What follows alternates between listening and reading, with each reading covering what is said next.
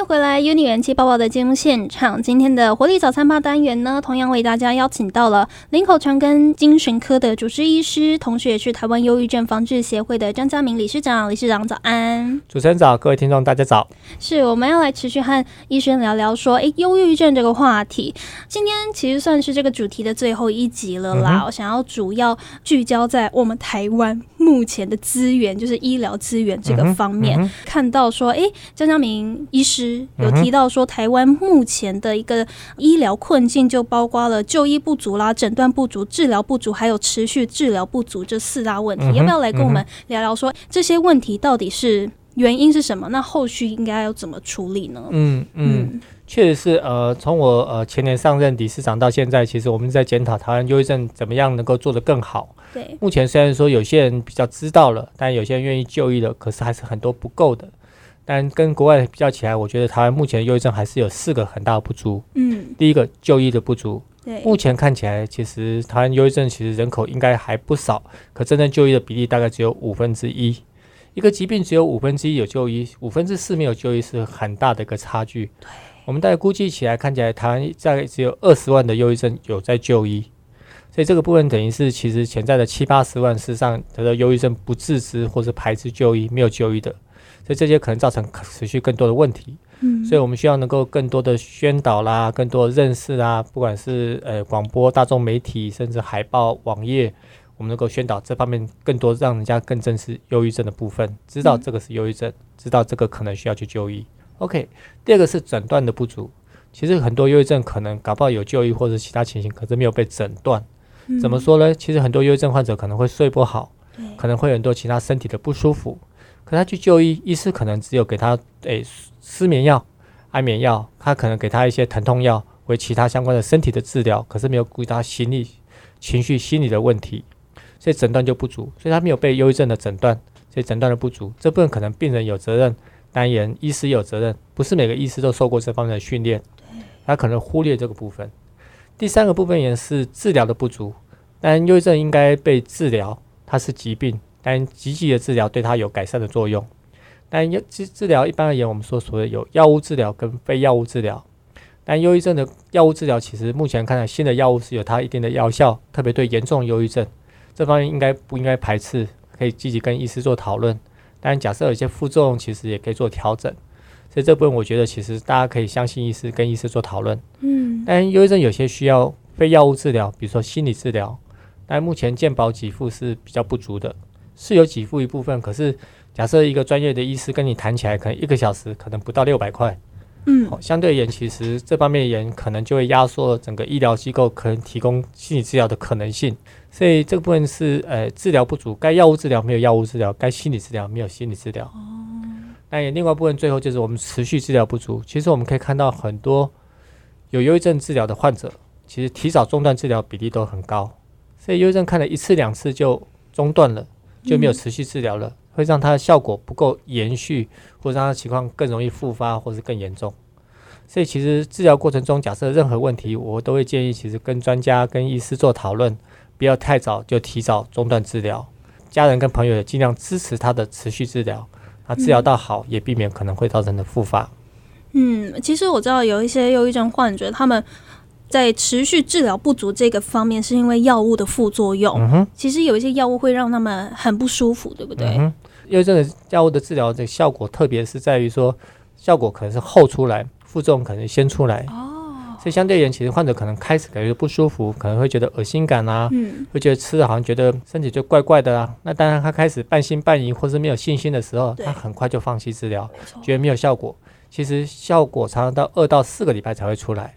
然后副作用可能第一个礼拜、第二礼拜会出来，可是慢慢会减缓，所以这个部分其实通常我会跟患者做解释，你可能吃的药不会马上就觉得说，哎，马上就快乐了，嗯，可是哎，刚开始不舒服、轻微的、短暂，下礼拜慢慢就会过去，下礼拜就会觉得心情可能不会觉得那么难过，下下礼拜慢慢才会觉得快乐一点，或是觉得说好像跟以前比较一些类似的情况，所以要有耐心，不要提早中断，嗯，要坚持下去啊，因为有一些社会上面言论就是说。有忧郁症去就医啊，去吃药啊？为什么不吃药呢？其实我觉得在这些言论下，当然大家都希望，哎，有有状况，最好去医治一下，对于自己个人家庭啊、嗯嗯也是比较好的。嗯可是。真的哦，在忧郁症治疗这整个漫漫长路上，他们真的会遇到很多很多的问题。嗯，嗯，有一些言论 是不是很必要啊？或者是说，诶，可以去了解一下他们究竟为什么不去就医，又或者是为什么诶没有持续的去治疗？因为毕竟有时候在一些咨商方面的费用还蛮高的，不是社会都有负担这样子。那说到就是。目前健保上，医生觉得有没有还是一些嗯可以在进步的地方？台湾的健保单言，呃，我想全世界都很称赞的奇迹啦。对相对而言，其实大家用很便宜的保费，也可以得到很好的服务。单言甚至很多很高贵的药物都有给付。健保对于忧郁症的治疗，目前对药物治疗是都有给付的。嗯所以大部分人言事实上患者是不用额外再付费的。可是对心理治疗而言，是健保负担的钱是比较少的。就相对而言，就刚刚所说的，其实很多医疗机构相对而言就会排挤或压缩了这方面的可能空间。对，所以有时候患者真的需要心理治疗，可能要等，或者是需要自费。可自费可能谈一个小时，可能两千块、四千块，一个月可能要谈个两次、三次，不是每个人都负担得起的没。错，所以基本上而言，我会觉得，其实上药物治疗跟心理治疗可能都需要，这部分可以跟你的医师做讨论。那当然，如果说确实有些心理问题跟需要去谈的话，如果只是短暂轻微的问题，目前其实像各县市卫生局也有提供免费的心理治疗。哦，哎，比如说像呃，你可以问一下卫生局或者卫生局的网页，可以看看。像我知道台北市、新北市、桃园市都有免费的市民可以提供心理治疗，比如说四次免费的心理治疗咨商。嗯所以这部分其实市民都可以利用的。那短期如果能够解决问题，或许就不用额外再付费，或是再需要就其他协助。那当然也这些心理咨商的心理咨商师或心理治疗师，基本上也也可以帮你评估一下，诶，你是不是这样谈就够了，或是还需要包括药物的治疗？也可以做一些转介啦，没有错。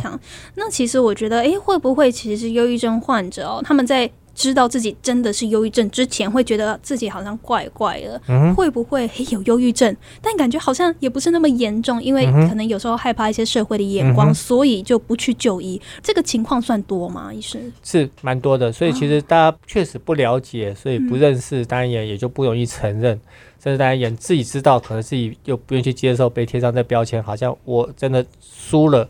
我好像变成一个忧郁症的患者。对哎，那事实上，我讲忧郁症是很常见、普遍，也越来越需要去重视。你快点好起来，快点抛开跟离开目前的忧郁的情境，重新回到你的活力跟信心，比你卡在那边来的重要。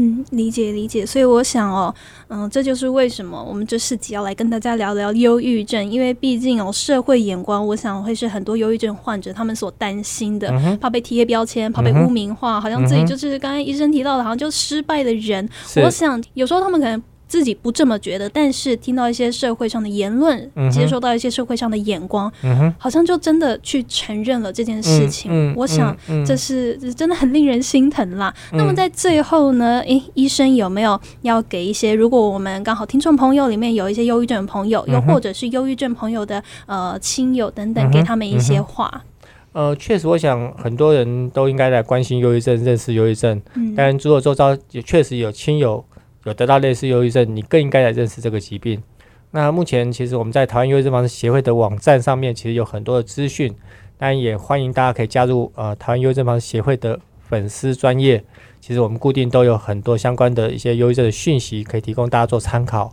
包括什么是忧郁症，当然忧郁症可以怎么做自我检测，当然忧郁症的家属跟朋友可以做怎么样的陪伴，然后一些相关的就医的资源在哪里。其实我想大家都可以做一些参考。那同样的，其实我们希望说，当自己有问题的时候，不要诶诶这个延误就医，或是诶怕寻求协助。同样的，当然周遭有朋友有类似的情况的时候，其实多给他一些关心，多给他支持，甚至给他积极的建议。嗯，忧郁症可能在社会上面越来越普及的一个情况下，去排斥它、去忽视它是没有用的，因为你排斥、忽视不代表它不存在，嗯反而只会造成更多遗憾。所以在这边就提醒大家了，适度的去寻找资源，不要害怕伸出援手，这是一件非常重要的事情啦。是，那么这四集呢，非常谢谢张嘉明医师来跟大家分享，谢谢医师。谢谢主持人，谢谢听众朋友。是，那么有你元气抱抱，也就明天再见喽，拜拜。